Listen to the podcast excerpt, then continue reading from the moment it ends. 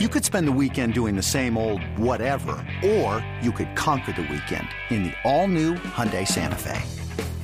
Visit HyundaiUSA.com for more details. Hyundai, there's joy in every journey. You love them, you hate them, and you can't stop talking about them. Announcers, analysts, pundits, they're all fair game. It's Sports Media Mayhem with Alex Reimer. Time to let it rip. And welcome back to the podcast. As I uh, mentioned in the opening, very apropos to have uh, Sean Deveney on today because I spent uh, the first part of the show, Sean, talking about this uh, Washington Post Adam Schefter story. I don't know if you've read it today, but that very interesting feature about the whole insider culture and how it all goes. They call him a cyborg, and certainly seems like he is, given that he doesn't appear to ever sleep. You know. uh, that's that's that's true, and and uh, you know we've got a couple of those in the NBA as well. It's been interesting to see how uh, that part of the reporting culture has developed over the years here. Yeah, yeah. So Sean Deveney, great to have you on, man. You can read him at heavy.com. He's been covering the Celtics and the NBA for years. And yeah, I mean, I said you're a great guy to have on for this conversation because, you know, you first started on the NBA beat. I don't want to age you, but early 2000s, right? Um, so I was 14, yes. prodigy. I love that. I can appreciate that. Um, so been at this for a while, and you know something I've noticed is you know covering the Celtics, you know for several years that I have, the the free agency stuff really seems to almost always outside of like a finals run generate more interest than the games themselves, and I think social media has a lot to do with that. All the rumors, the content has a lot to do with that. I'm just curious if that's your read on it, and if you think that the popularity of free agency has grown over the years. Oh, there's no question that that you know when you go back to um, you know 2002, 2003, around there, um, you know you would get obviously some of the big guys who would be covered, uh, but you really didn't have sort of the 24 seven.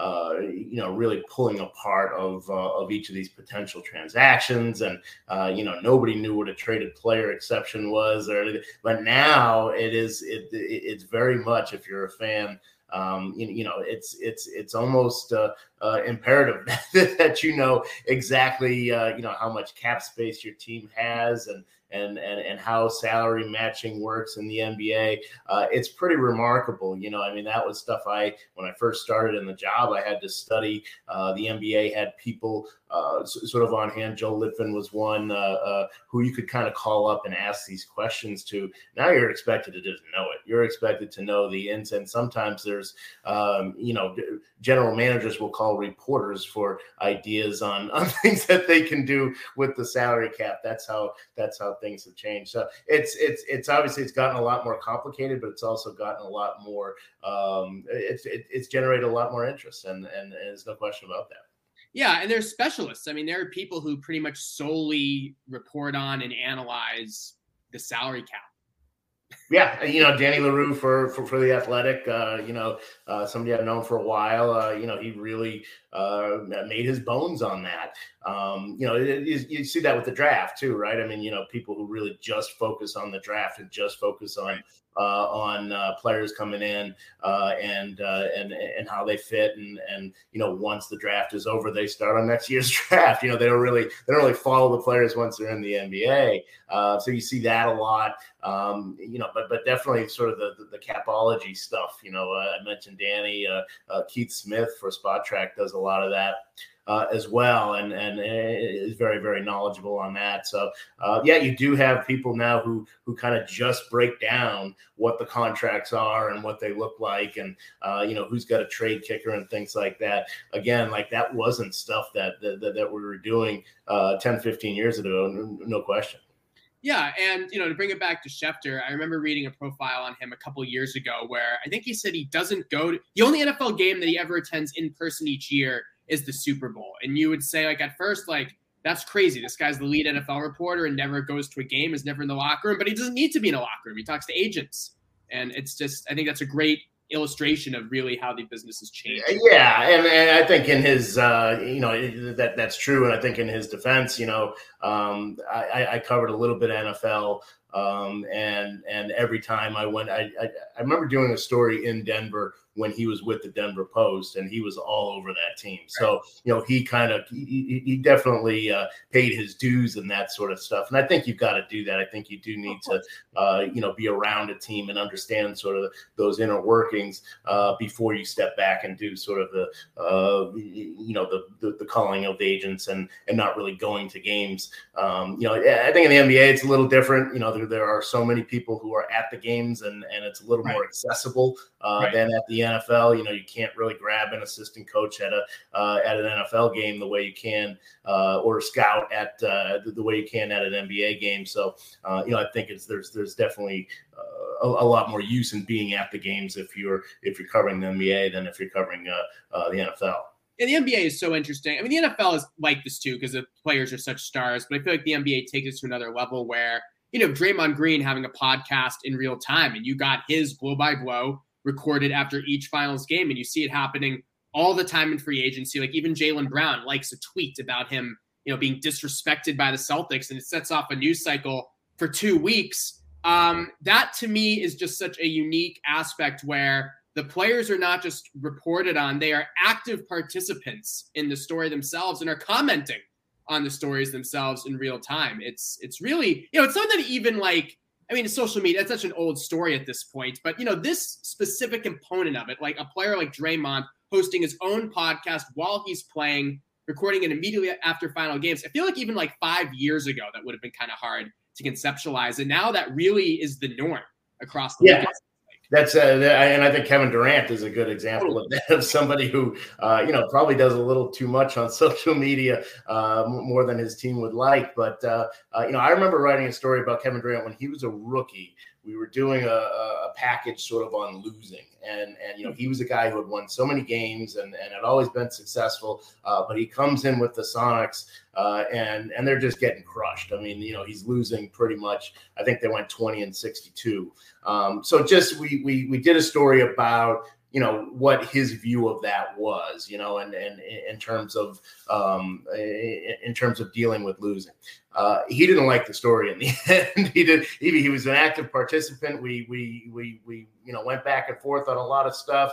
In the in the end and the way i found out he didn't like the story is like their pr person called our pr person right. and it, it, went down like several chains before it right. finally got back to me and i wound up talking to him about it. But uh, you know point being that you know now he just he just pops on social media and says it. You know there used to be this whole chain of thing and and this was you know this was his rookie year. So uh, you know we're talking 15 years ago which seems like a lot but it's really not. But but that's that that's how drastically things have changed. Yeah and i would quote tweet you. Yes exactly. Right right. And say i never said that and not have to go through the whole thing of you know well here's the tape and here's it blah blah blah. But uh uh but yeah you know it's it's it's much much different now. It makes me see old days when they would just have the dreaded pr call. I mean that's now it's like pub, a public flogging almost yeah right right at least the pr people would kind of you know be a, a little bit of a go between there now it's just uh it's just all out there right away and speaking of durant you know like i saw this unfold a couple weeks ago and i'm very curious to get your take on this so i think it was the day before free agency. So I guess June 30th, right? Yeah, June 30th, right? We get the report from Shams. Kevin Durant wants out of Brooklyn. Then Woj follows a minute later, same report, and then follows up like a minute after that with here are the you know three teams that Durant you know wants to be traded to. You know those, these are his preferences, and it seems like I mean obviously this stuff didn't come about in five minutes. I'm just curious like, how does that timeline work? where Durant and the Nets are in discussions about this, and then like it's like Shams tweets one thing, and bam, the floodgates are open, and now everybody who's even you know nominally linked to the NBA is tweeting a Durant scoop or rumor. Like, how does that timeline work? Yeah, I mean, you know, it, it, all depends on, on on how they want it to work. You know, so uh, the, uh, that that no question came from uh, the agent. Uh, the, the, Nets really didn't even know about this. You know, the, the Nets found out about it when we all found out about it, which is one thing that uh, that that that that angered a lot of people in that front office that uh, you know to be blindsided that way you can understand that Uh, but yeah, you know, I mean, so this was something that that Rich Kleiman, the agent uh, for for Kevin Durant, um, you know, had worked out. You know, we're going to do this just before the start of free agency. That'll give them some time to, uh, um, you know, as they're putting together free agency plans, they'll be able to, uh, to, to factor that in, and other teams will be able to factor that in. I think what they didn't factor in was how difficult it was going to be to actually pull off a Kevin Durant trade. Uh, that there aren't th- that many teams that really have the assets, and and and and that's what we're learning now. But the initial the initial timing that all came from the agent. That all came from Durant's camp seems like it comes from the agent more times than not with these things. Yeah, yeah, no question. The big, the, the big stuff like that, uh, for sure. Um, you know, the thing that that happens a lot of times is you'll talk to, uh, you'll be talking to a general manager and say, "Hey, you know, I, I heard so and so, and this and that." You know, you kind of get like a tip uh, and then you go and you check with the agent because that's the person who uh, who really knows. So that's that's sort of uh, uh you know how a lot of this goes. You you, you first talk to uh, to somebody who says, "Hey, I heard such and such," and that's then then you got to go out and see if uh, if you can get any confirmation. That usually you'll turn to agents for that. All right, Sean. The rest of this summer here, free agency. obviously, you're looking at Durant the rest of the way. How does that end, do you think? And also, what's the other big story that you're most interested in following and reporting on? Yeah, I mean, you know, the the, the one is Kevin Durant, and then the one A is, is is of course Kyrie Irving. Uh, what happens with him, uh, and you know, does he wind up with the Lakers? As it seems like uh, most people in LA seem to want at least the most important one, and that's LeBron James. So, uh, and and then you, you, turn that story into okay, well then how does Durant, uh, uh, LeBron is able to sign uh, an extension? Will he sign an extension? Uh, if they don't sign, if they don't get Kyrie Irving, is that going to affect how how he approaches things? So, uh, you know, to me, the the, the Kyrie Lakers thing. is is is probably as important a storyline as what happens with Kevin Durant. Hmm, and I'm sure he'll give us amazing quotes to just fester out, to just ponder okay. over. I cannot wait. That'll what can we learn next from this amazing intellect? We'll have to wait and see. Uh, Sean, always great catching up with you, man. That's Sean Deveney. You can follow him on heavy.com, Twitter, all that. Thanks, Sean. Always appreciated. Thank you, Alex.